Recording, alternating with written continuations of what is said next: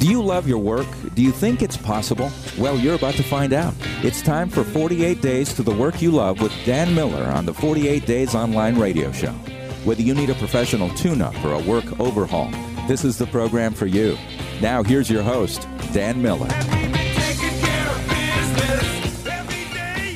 Well, we're going to be taking care of business right here today. You know, sometimes people have said, well, maybe we ought to use something else as a lead in there rather than the old Bachman Turner Overdrive song, Taking Care of Business. But, you know, whether you're working a job or if you have your own business or you're a virtual assistant or you're a temp, no matter what it is you're doing work wise, we can kind of frame that as taking care of business at the end of the day. So we're going to stick with that. We're going to answer questions that you, the listeners, have this week. Some of the questions we've got for today include Dan, I'm 54 years young and I lack focus and drive. How can I select a path and stick with it? I'm producing variety shows right here in Austin, Texas. How can I pay my performers and still make sure I make money? Dan, I just lost my job. I'm not really sad about it because I'm finally free from a supervisor who tried to bully me then he goes on to ask, but I'm not sure what to do next. Our online course is worth the money. I'm considering being a grant writer. I have a PhD in social psychology and a position with the government that I absolutely know I cannot do for 40 more years. Dan, I don't want to spend the rest of my life in school earning degrees I will never use. Help. Well, you can see the variety of questions we've got to address. If you've got a question, you can go to the 48days.com site and just click on podcast, shoot your question in. Be happy to include that in an upcoming show. Well, this is where each week we scan through the questions that have come in, real life questions, not things I dreamed up. I could not dream up the kind of questions that you all have. But uh, these are real life questions. We're going to share them together, unpack them together, and learn together. I learn as well as I listen to your questions, hear the real life stories, do a little research, and come up with resources that can help us all go to higher levels of success. You know, that's what we want to do. We want to do that, make no apologies about it. Sometimes I hear people almost apologizing for success that they have, and I think, what's up with that? I mean, really? I, I hope you're not in an environment where you have to apologize for doing well. Now, be careful of the kind of people you hang around I mean, if you're hanging around people who are whining and complaining and blaming and pointing fingers, they they are not going to share your success very well. But if you're spending time with people who are already successful, they're going to be pulling you up, not down. So be very careful. You know, the quotation I've got for today kind of ties into that. This is a familiar one, comes from George Bernard Shaw, who said, People are always blaming their circumstances for where they what they are. I don't believe in circumstances. The people who get on in this world are the people who get up and look for the circumstances they want, and if they can't find them, make them. Well, just listen to some of the common conversations today. There's a whole lot of people blaming, expecting someone else to rescue them. Don't let circumstances derail you from a life of purpose, meaning, and fulfillment. And again, believe me, the best way to have a promising future is to create it. Don't just hope it's going to show up, hope things get better, hope the economy turns around, hope the right politicians get elected. Nah, hoping, wishing, dreaming, those things are not going to change your life. Create a plan, create the kind of future that you want. Well, you're listening to 48 Days Online Radio. This is Dan Miller, your host. The 48 Days comes from a book I wrote a few years ago, 48 Days to the Work You Love. And I do think that is enough time to take a fresh look at where you are. And if you want something different, look at the alternatives, get the advice and opinion of other people, narrow down your options, do a little bit more research, choose the best one, and act. And that is a process you can do in 48 days. Well, Peter from Pennsylvania says, Dan, I love your podcast. Keep up the great work. My question is I lack focus and drive. I'm 54 years young, so I like to think. I'm not a job hopper. I've been with my present employer for 13 years and the previous employer for 20 years. The only bad thing is I have no money saved or any extra. I have no real hobby, and if I look at my skill set, it's all over the place. How can I select a path and stick with it to make certain I have given it enough time to grow or fail? How do I get over the fear of starting? My favorite saying is I've had more yesterdays than tomorrows, so make each day count. Well, Peter, I commend you on taking a new, fresh look at where you are yeah, you're a little bit behind the curve when you've already worked for 33 years out there and don't have a clear sense of what your strongest area of competence is, competence is, what real value you bring to an organization. You know, don't get trapped in just putting in your time and getting a paycheck. You ought to, at any given time, be able to know exactly what your highest marketable skills are, what it is that makes you a great candidate. Otherwise, you're pretty vulnerable to the whims of a company. So do that. Take a fresh look. What are your skills and abilities? Not just what you have the ability to do, but what is it that you do that has the highest value and is also something you really enjoy doing? Number two, in a list of three here, behind skills and abilities, what are your personality traits? How do you relate to other people? What kind of environments do you enjoy most? How do you manage, persuade, and lead? I mean, those are things you need to know about yourself. A lot of people have taken the 48 Days Online Personality Profile. You can check that out, get a lot of information there, and probably see yourself, um, you know, no, no matter what, recognize, you know, what are your strongest personality skills? And then number three, what are your values, dreams, and passions? With 33 years in the workplace, you ought to be able to look back and see some real clear patterns start to emerge. What is it that when you're doing it, time just flies by? What is it that puts you in the zone? I mean, these are things that we need to know about ourselves. You need to take a fresh look at that so you don't feel like such a blank slate at 54 years old. And as you dis- discover those things that are really unique about yourself, then you can create a clear focus. Then you can find or create work that really is meaningful, purposeful, and also more profitable than anything you've ever done. I mean, the value of having a little life experience is that you get clearer and clearer about what it is that's unique about you.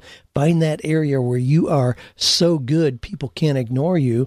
And being so good people can't ignore you tends to attract money rather than just getting a paycheck as well. Well, be confident you can do that. It's not too late.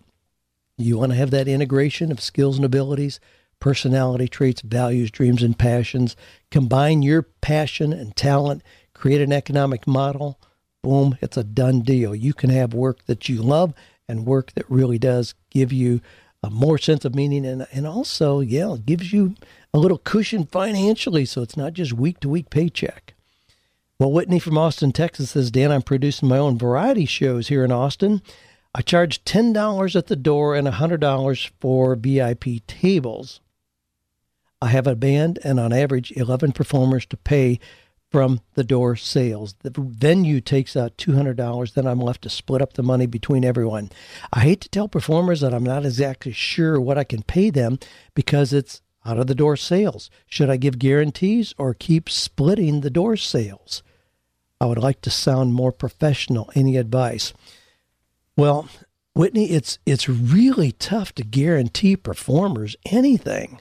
I mean, you can lose your shirt real quickly, as a lot of concert and event promoters have done in the past. Golly, they're going to have in, you know, five great bands and they guarantee them $10,000 a piece. And then the total revenue is 35000 and you're in the hole 10 grand just after paying the performers, let alone other costs. You, you don't want to do that. It's a horrible business model. It is much better to have some kind of a split on actual revenue. But now it also is not unreasonable to, in having that split, set it up so your performers have the incentive to help get people in the door rather than just show up and play or perform. Now, I, have done this a lot with uh, with events. You know, I've got an event coming up in in November. I'll have a lot of big name speakers there, and here's how they're going to be compensated. Usually, like that, I guarantee those speakers nothing, and I guarantee them nothing in terms of total revenue percentages. What I do is give them a split of the business they help generate. So if I have somebody come speak on a cruise ship, I'll tell them, you got to pay your own way, you got to pay your own room. But you have a link on anything that you're doing, you know, your website, your blog, your podcast, or whatever, you get people to come and you can get, you know, 50% of the registration fee for people that come showing you as the referral source. Now it can be however, but I've I've gone to a lot of events where I, it's been set up like that for me, where I get 30% maybe of the registration fee. And I've made a lot of money doing that. Or I tell people I'm going to be speaking at this event. If you come, you know, we'll have dinner together. I've done things like that to provide more incentive for people to come, but you want to get your performers involved in getting people in the door, not just showing up and expecting to be paid. I mean, now if if I do an event and it's seven hundred ninety seven dollars, and they're going to get thirty percent of that, that's two hundred and forty dollars. So if they get fifty people to come, that's twelve thousand dollars. So again, don't just promote it and you know, don't don't just allow them to show up with the guarantee of getting paid. Build in the incentive for your performers to get people in the door. It sounds like a cool thing that you're doing, but but just don't get yourself in a position where you can get left holding the bag and the bag is empty. Well, Rob says, Dan, huge fan, recommend your books often. I met you last year at Kent Julian Speak It Forward Boot Camp. My question My wife is starting a grant writing business. This will take some time. We have a need for immediate income. We have small children and want to continue to have my wife at home with them. One of the options for that immediate income is a virtual call center representative position. We investigated one that did not seem to pass the smell test. They wanted us to pay for training up front and be an independent contractor. However, there do seem to be more legitimate examples out there. Do you have any opinions about these opportunities. They seem to be a good fit for my wife since she did this for a large corporation for almost 10 years and enjoyed it. Thanks. See you again soon. Well, I, yeah, I've got a couple a couple questions here. One is if your wife is starting a grant writing business, I mean, that's not something that takes a long time to get ramped up. What it does take is the promotion so that you make the connections with organizations so you get those grant writing opportunities. I would say take 30 days and just blitz on that rather than just sticking your toe in the water and just very slowly having that build up. Boy, jump right in there where if you write a couple grants, the money will come in where you get a, I'm assuming you're going to do that as a percentage of the money generated, not being paid by the project or being paid by the hour. But that will, that will make, you know, working as a virtual call center representative pale by comparison because usually as a virtual call representative you are going to be paid hourly and it usually is you know eight bucks an hour to do that. So I, I'm, I'm not sure why that looks like a good option. Even in the startup phase i would just focus on moving into the grant writing business and doing that. Now as a if you really want something on the call representative side yeah there's lots of companies out there. Just do your due diligence. No you should not have to pay for training up front you know, that probably is not a good connection. But there are a lot of companies out there that do use off-site call representatives.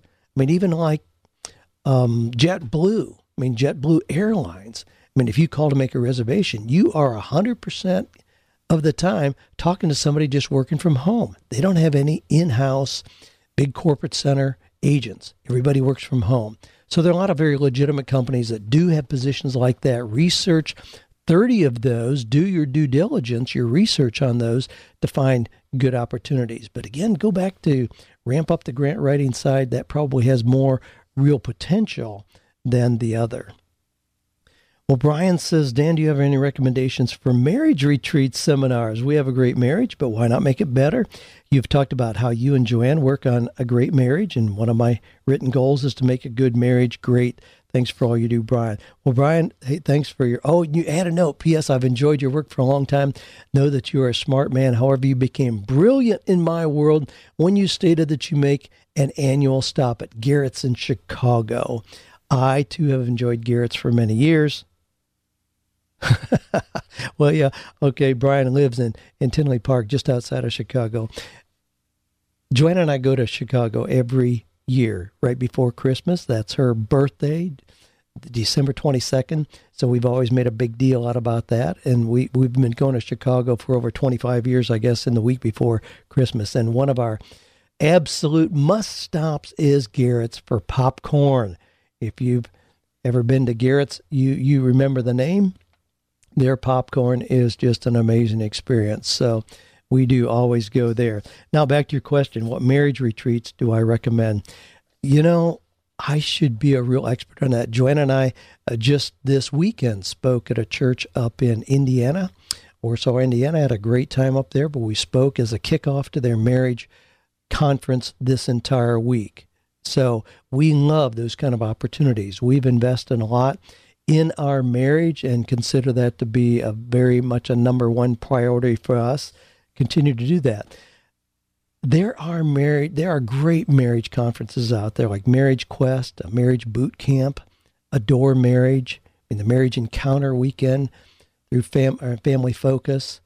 I mean, there there's a whole lot of really good ones out there. And now, having said that, Joanne and I don't go to those. There's so much emphasis in those on the things that are wrong in your marriage it just makes for a long weekend for us. Now, this may sound, you know, like I'm teaching things that I don't want to be a learner in, and that's not the case at all. I mean, I, I, we read every book that's out there. Last year, Joanne read a book, How Pleasing or When When Pleasing Others is Hurting You. It was a dramatic book for her and profoundly impacted uh, some things in our home we are constantly reading, but uh, so many of the marriage seminars uh, assume that you have a whole lot wrong in your marriage, and it, it's just hard for us to sit through those. So I'm probably not a good resource for recommending the best out there because we're not active participants in those. Even though, yeah, I, recommend them, and if you're you're struggling in any way, go. If your marriage is already great, I think there's a lot of ways to just keep making it better that you can do on your own. Those are the kind of things that we actively do. John says, Dan, I greatly appreciate your work. A couple months ago, I picked up a 48 Days at the Library, read the first and second chapters. Realizing the value of the book, I returned it to the library, purchased it just as I had with Dave Ramsey's The Total Money Makeover. Because of you, Dave Ramsey, John Maxwell, Jon Acuff, and others, my family's debt free, including the house, and on a path to setting goals. As a head of the family, I'm better equipped to lead and I'm encouraging them to pursue dreams and find value in others. If my family gets its house in good order, we'll be in better shape to help others do the same. The mastermind material you gave us last week gives me something else to consider. Thanks, John from Reynoldsburg, Ohio, just outside of Columbus. Well, thanks for your note. Boy, what a, what a great accomplishment. When I hear about these people that are totally debt free, including the house, now, you know, being debt free is is one thing. If you don't owe on furniture and you don't owe on the big screen TV and don't have credit cards, I mean that in itself is a major accomplishment for most Americans, and I commend you for that. But having the house paid, wow, that is a biggie. That and I that that that's great accomplishment. You are in great shape. Obviously, a learner and are continuing uh, now to be an inspiration not only to your own family but to others. Congratulations on all that, John. Here's another John from uh, Monument, Colorado. Dan liked the question about whether one retains more by reading versus listening. While I agree with your answer, I'll have I'll have to let you know I listen to all my podcasts, including yours, on double speed. I can take in your show in less than a half hour and find the content is no less entertaining or enlightening. In fact, doing it that way helps me to stay focused. you know, uh, this is amazing to me. Now, I, it's easy to do. You know, when you're listening, if you want to increase the speed, you can. There are multiple ways to do that depending on what device you're using to listen. That drives me crazy. Now, I, I mentioned last week that I read a whole lot faster than most people talk. Our brain can process at about 850 words a minute, and you're only going to listen to anybody speaking at about 250. Now, I read somewhere in between there. So I prefer to read rather than listen, but I do not want to listen to somebody at double speed. I mean, it, it just Alvin and the Chipmunks is not my not my game at all. And even listening to myself at double speed or an increase of 40%, you know, just drives me nuts. If you can do that and take it all in, man, you're fantastic. You're a better man than I, and I commend you on that.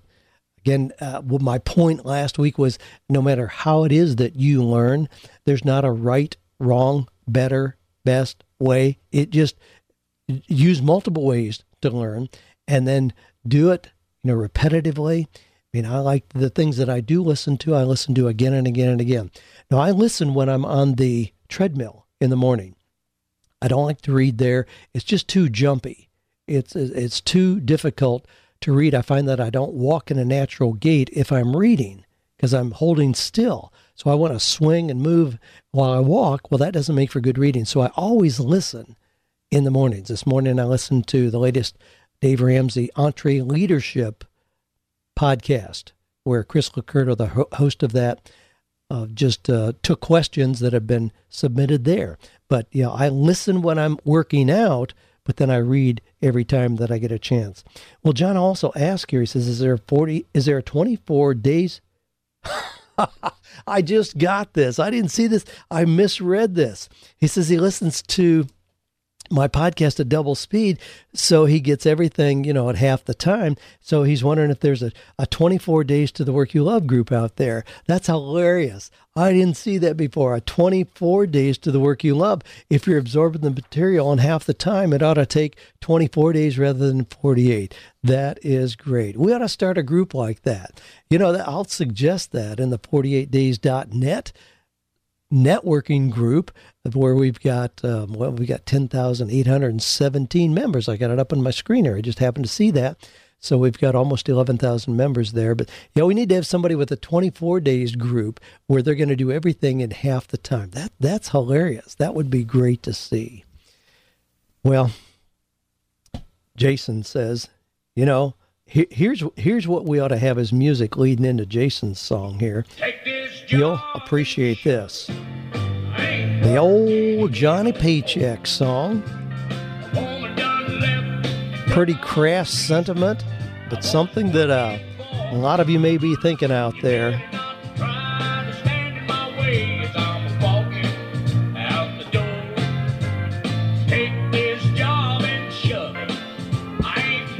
Well, here's Jason's question. Jason says, I just lost my job. I'm not really sad about it because I'm finally free from a supervisor who tried to bully me.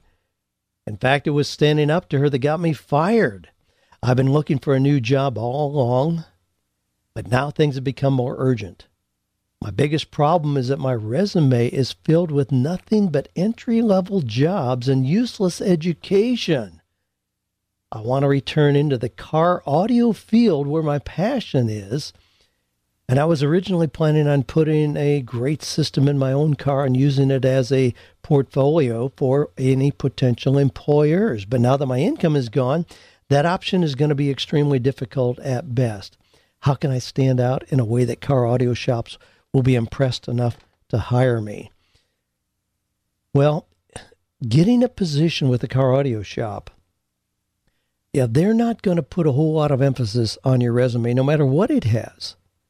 Now, if it has that you were, you know, chief engineer at Google, it, it's not going to, or if you have a degree in electronics that you got, you know, 20 years ago when you graduated from college, I mean, neither of those are going to carry a lot of weight. They are going to want to know, okay, what can you do today? What have you done in the last five years in the field of audio electronics? So you're going to have to be prepared to convince them. Now, it doesn't have to be one car where you did an installation, but they're going to want to know. Now, what they're going to likely do is to bring you in and have you work a couple days. You need to volunteer to do that. Tell them you don't have to pay me anything. Just let me come in and just hang around the shop. You give me things to do. Let me show you the work that I can do. We'll do that for one week and then you decide if I have value here or not. You need to be really able to jump in the trenches. I mean, I used to have an auto accessories business, so I know what it takes to put in an audio system. I remember the old days. God, I remember one time a Crown Vic. It was like a city vehicle, and I was putting in I was putting in, how was it? It was a three way combination. I know what it was. It was an audio system. So putting in the sound system. So we had, you know, AM, FM cassette, I think at the time, but then it also had a radio, mobile radio, and CB. And it was a monster project because the technology certainly is not what it is today.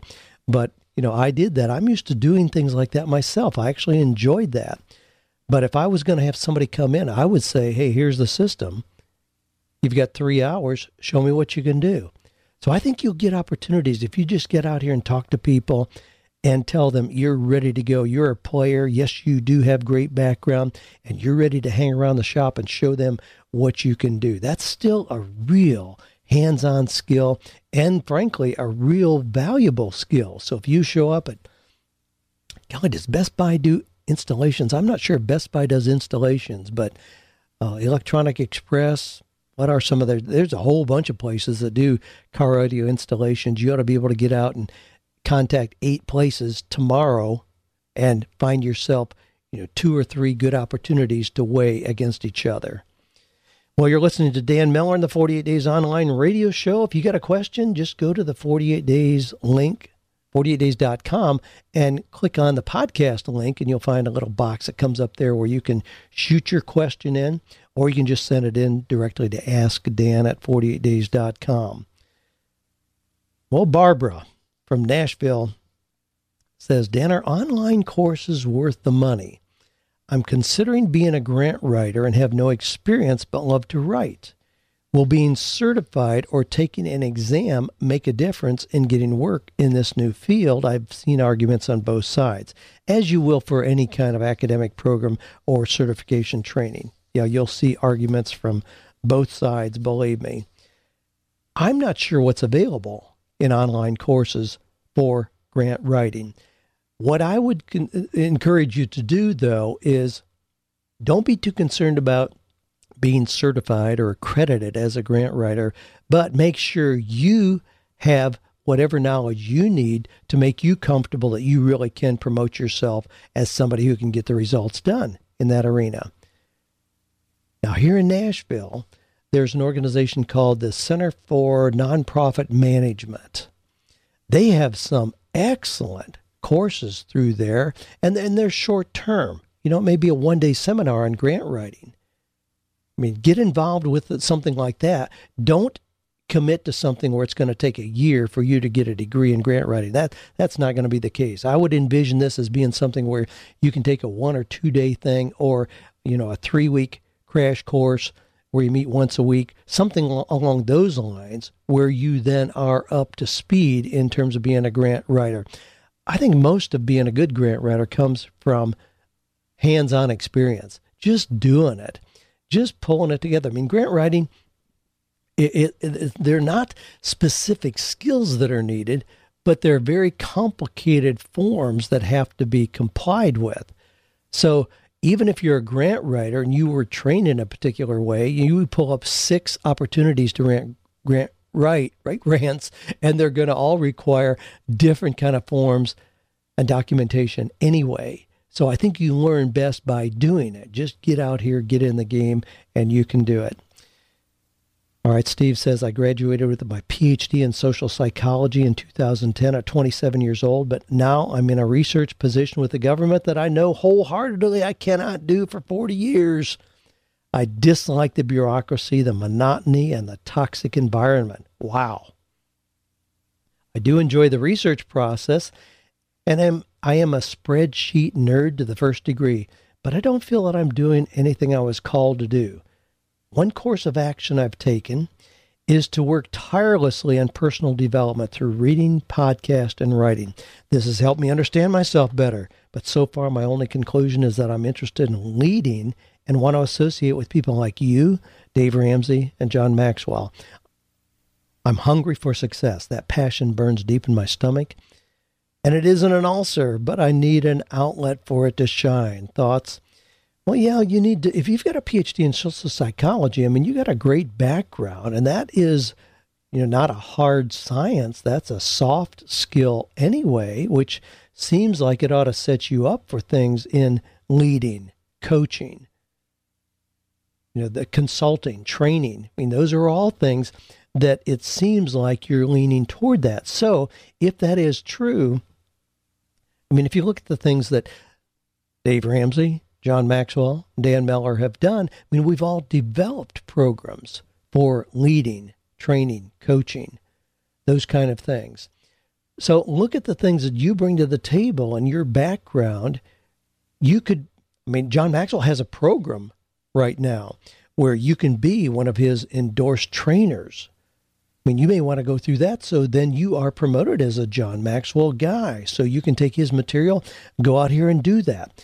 Mean, with a PhD, again, you've got great credentials to be a candidate for that. That may be something you want to explore. I'm not totally familiar with it, but I, I, I've run into probably half a dozen people who are doing that, and I encourage them in doing that. I mean, we have a program to have endorsed 48 Days coaches. So people come here for our Coaching with Excellence event. You can check that out at 48days.com. Just click on the live events. You'll see the upcoming Coaching with Excellence events. I think we've got two more of those this year where people come here, learn how to turn their coaching into a real business. Now, we're not hiring people as employees. That's not going to happen. But we help set you up as a 48 days coach where then you can coach and turn that into you know, significant income. So yeah, you're you're right on track. I mean, you don't have to be trapped in a government position. Believe me, you got a lot of options apparently right in front of you there. Just get clear on what it is that you would like to do. And even if you want to have a, a training consulting position within an organization, so it's a more traditional kind of position, certainly there's lots of those opportunities out there as well. But first, draw that line in the sand, get real clear on what would the ideal look like for you a year from now, and then figure out the ways that you're going to get there. Again, keep in mind, you know, I keep coming back to this same kind of triad, three legged stool. What is your passion? What is your talent? How can you create an economic model? Boom, that's all it takes. Now, a lot of people have the first two of those. They get stuck in that. And I, I'm constantly amazed the people I run into who, whether they're artists, musicians, performers, writers, all kinds of areas are covered where they know their passion and they recognize what they think is their talent. That's okay. But unless you can create an economic model for that, it just doesn't take you anywhere. Don't pat yourself on the back because you're a songwriter. You're sitting in your, you know, little home office every day, 10 hours a day, but you haven't generated income in the last three years. That's not a business. That's not a job. That's not a career. It's something else, but it's none of those. Quit kidding yourself. Unless you can create an economic model, it doesn't qualify. So uh, make sure that you've got all three legs to the stool. Ben says, Dan, I've been listening. To, I listened to your podcast about a guy selling cars. You gave him a lot of ideas for alternative ways to do it. I live in Wisconsin and know in order to sell cars, you must have a dealer's license, which requires a building to inspect the cars. I'd like to sell cars on my own, but I can't afford to purchase a building to get the license. Can I get a license in another state? Can I buy cars at auction in another state? Any ideas for selling cars in Wisconsin would be greatly appreciated. You can share this with the appropriate group on 48days.net if you think it would help. Well, Ben, yeah, I remember talking to a guy about selling cars and gave him a whole bunch of different ways that he could do that, and you can as well. To get a dealer's license, now here's the difference. In and the, these are state specific requirements. Like I had a dealer license in Kentucky when we moved to Tennessee. It's no longer valid. I have to have a Tennessee license. In Tennessee, um, it's been a while since I checked, but I think that I can have a wholesale license without having a building or a lot. But that means then that I can't retail cars to anybody. It's only wholesale. So I can go to auto auctions and I can buy, you know, without paying tax and all that, without having to, to pay the sales tax when you register a car, which is a big deal if you're just going to flip it. If you buy a $10,000 car and you've got a 10% sales tax in your state, that's another thousand dollars. Well, if you sell the car then for eleven thousand, all you've done is recapture your initial investment plus the sales tax. That's not a good business. So obviously, you want to have your dealer license to bypass that.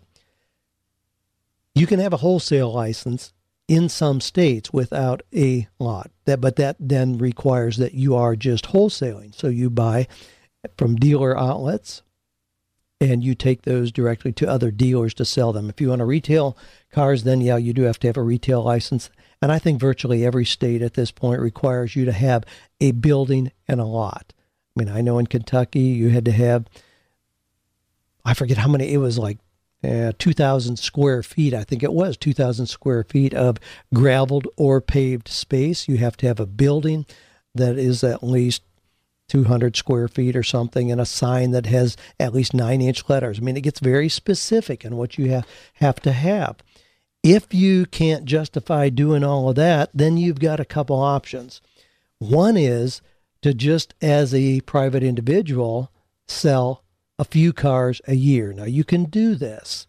Most states, it's not going to raise any red flags if you sell three or four cars a year. So if you have three or four cars in your name and three or four cars in your wife's name, I mean, all of a sudden you're up to eight or 10 already, you know, which could be a pretty significant uh, boost to your income just doing that. Um, I, I do I do a lot of that. I go through a lot of cars just because I enjoy the process. I do at this point usually get them titled in my name, which means I pay the sales tax. Then if I drive something for six months and flip it, it's still not a big deal. If I really do want to flip something or just give it to somebody, you know, I'll go out on a Saturday just looking at things on Craigslist or eBay, buy a car, and just ask the person to sign the title off but not fill my name in. So I just have an open title on it until I sell it or give it to the next person. So you can do that. The other option is to work with an established dealer. Now, I've got a couple dealer friends here where I could do as many cars as I want to just using their license, or I can go to an auto auction, a, a wholesale auto auction, buy a car using their name, run a dealer plate on it, and then sell it when I want to, and maybe give them $200 just for handling the transaction. So you can build in a little cost like that reasonably in working with an established dealer. And there's a lot of dealers out here, small dealers, that allow you to do that. They may even allow you to buy a car, put it on their lot where you get the exposure of being on their lot until it sells. And then you work out some kind of a split on the profit that you get. So there's a lot of ways to do that. You can start with what you've got without investing to have your own lot and um, you know all the permits and and license licensing and insurance that you have to carry as a dealer. That may be a little over the top as you're just getting started, but you'll probably want to work up to that pretty quickly. I had a friend just this last week who called me. Uh, he lives in a subdivision. I live out here in the country, and he asked if I'd consider letting him, you know, front four or five cars out here on my property where he could send people out here. And then he said, you know, if I sold them, he'd split the profit. Well, I don't want to do that. Now, trust me, it gets my attention because I, I love those kind of ideas, but I don't want to do that. I, I don't want to annoy the neighbors by having cars parked out here in the front yard. You know, in this kind of a uh, area where we are, it's certainly not set up for that. It'd be pushing the limits in terms of zoning where I am. But uh, I've always thought that I'd love to have a place there are so many vacant car lots right now, and I still, you know, my heart increases, my pulse rate goes up every time I pass one because I'm thinking, oh my gosh, you know, I could have three Ferraris and a Porsche sitting there. Uh, anyway, I'd love to do that, but I'd love to have a lot and just allow people to come and just park their cars there. You know, a lot of places, I mean, if you park a car in some big Kmart parking lot out here. I mean, you're going to have a ticket on that thing in about 30 minutes. We're going to tow this car. You can't do this. This is illegal, which always drives me crazy. I think, are you kidding me? I mean, there's nobody coming into your store.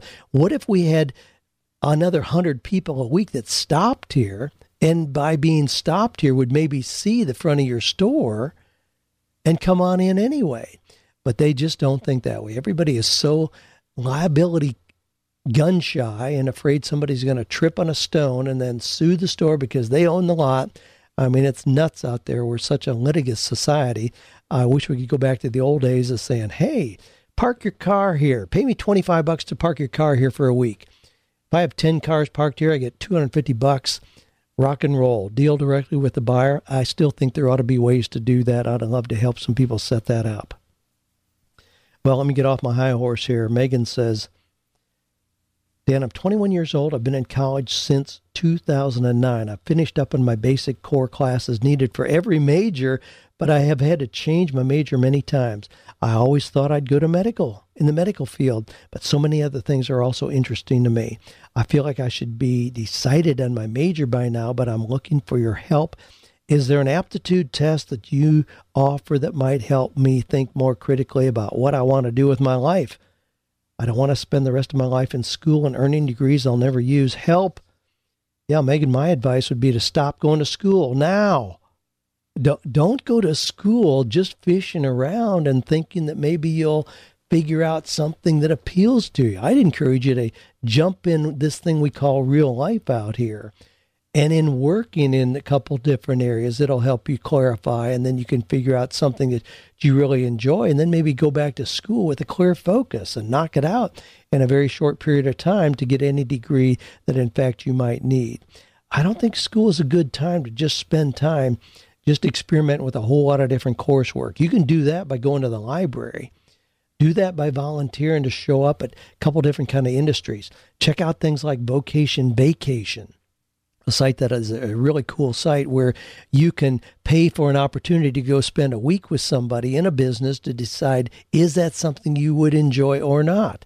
But I think there are a whole lot more time and cost efficient methods for coming up with a clear focus in your life than to hang around a college campus paying tuition and going through schools at a sna- or going through classes at a snail's pace. So yeah, I'm just not sure there's justification for staying there. Now, if you want to just get it out of the way because you you know you're going to go into business for yourself or something anyway, just look for the quickest way out. Take some of these courses, compile them together, and if it's a degree in business, which it often is, or in communications, just find the quickest way out. Get it behind you, but don't stay there indefinitely trying just to hope something comes to the top in terms of an interest where you then will get a degree in that, chances are two years working in that area, you're not going to enjoy it anyway. I mean, that's why we know that 80% of college graduates, five years after graduation, are working in something totally unrelated to their college degree. It's not a place to figure out what you're going to do with the rest of your life. It's a place to get a degree as quickly as you can, then go out, get in real life, and figure out what you want to do for the rest of your life. That's the way it works. Jay says, Dan, th- this is just kind of a heads up here, which I appreciate. I've been meaning to suggest to you so it's not specific to the mastermind book. I have a Kindle reader, and it would be really great if you'd release ebooks in Mobi or EPUB format. If you're not familiar with e-readers, ebooks in an e-reader format work much better than PDF files. Thanks for all you do. Well, uh, thanks for your your point. Your point is well taken. I turn out so much content, and we have a lot of things that are not available any place except on a 48 days site. Now, I know that's really short sighted, and, and we ought to get them out there in a whole lot of different formats and all that. It has to do a lot with just the quantity and the instant success we seem to have with anything that we release. I agree totally. And I've already sent your note on to our web team because we really do need to pay attention to that and to be getting those out there in a broader array of formats than what we do. You know, you know, I have people say, you know, are, are, is this available on Amazon? Is this available on Barnes and Noble? You know, well, no, you know, frankly, there there's a lot of things that we have that are only available through our 48days.com store. I don't by any means mean to be, you know, egotistical or selfish about that. But it's just we, have had a lot of success with that. We have a pretty large listening and reading reading audience at this point, and so a lot of things are just for our own community. Um, if we were really pushing to get into Afghanistan and Norway and Sweden, now again we've we've got listeners and readers in all those areas, but I'm not picking on those. But I'm just saying uh, when, when things are working well, it's sometimes challenging to slow down and do just development work that seems to be slow. But what you're talking about is is not a big deal, and yeah, we need to do that. Well, let me grab a couple more here. Pat says, Dan, I just started my window cleaning business. I'm getting discouraged because door to door business sales and flyers to residential customers have yet to bear any results. What can I do to drum up business and actually get some income coming in? It's very stressful. Pat, what you're doing is a very admirable, legitimate business, window cleaning business. But if if you go out and you go up one street where you talk to 30 businesses, if you don't get 8 or 10 of them to agree to have you clean their windows, then you need to look at what is it about my presentation that is not appealing to them? I mean, that's all we're talking about. We're not talking about being in a recession, the economy is bad, nothing. We know businesses need clean windows. It's it's not difficult to make a case for that. They recognize that before you walk in the door. So you have three areas to look at here: service, quality, and price. But now when you walk in, assuming that you are going to provide good service, good quality work, your price is reasonable, you've already checked those out, then really what it comes down to is you are in essence looking for many jobs. Now, you're not walking in saying, please hire me. But we know in the interview process, the hiring decision is usually made in the first 10 to 30 seconds of an interaction. The same thing is true here. Ultimately, when somebody hires a person for a position, they're saying, We like this person. They're fun to be around. We want them to be part of our team. The same things are being asked when you walk in with a flyer. I mean, I had a kid walk in my office one time a couple years ago, and he said, Hey, would you be interested in having me pick up your dry cleaning? What I pick up on Tuesday, I bring back on Thursday, Thursday to Tuesday, and so on. Cost you the same thing you're paying now you know, I've got it worked out with the dry cleaners where they compensate me. And I said, yeah. Now that that kid not only takes care of our dry cleaning, but he's become an amazing friend. He and his entire family. He's somebody we really like being around. I would want I encourage you to look at that. Why is it that people don't want you on their team? Do you need to dress up a little more? Do you need to have a more professional looking flyer? Than what you have? Is there something about your personal interaction? Are you energetic? Do you look the people right in the eye? Do you know the six ways to make people like you from Dale Carnegie's book, How to Win Friends and Influence People? Those are things that will allow you to get window washing opportunities immediately. Those are the kind of things that'll stop you, in fact, if you have not looked at those closely. But that's what you that's what you need to look at. It's a great business. You ought to be able to go out here. There are not that many people competing for that kind of business. Joanne and I were eating lunch uh, just the other day in a quaint little restaurant in a town we had driven into that we'd never been at before. And while we were there, guy came down the street whistling, carrying his bucket and a couple squeegees. Boom! Did the did the windows there. It was obviously an ongoing, he didn't come in first. It was obviously an ongoing relationship. Came in, the lady handed him a check. He went next door. We watched him the entire time we were eating. We were there for about an hour and a half, ended up talking to the lady running the little place where we were. But we watched the guy.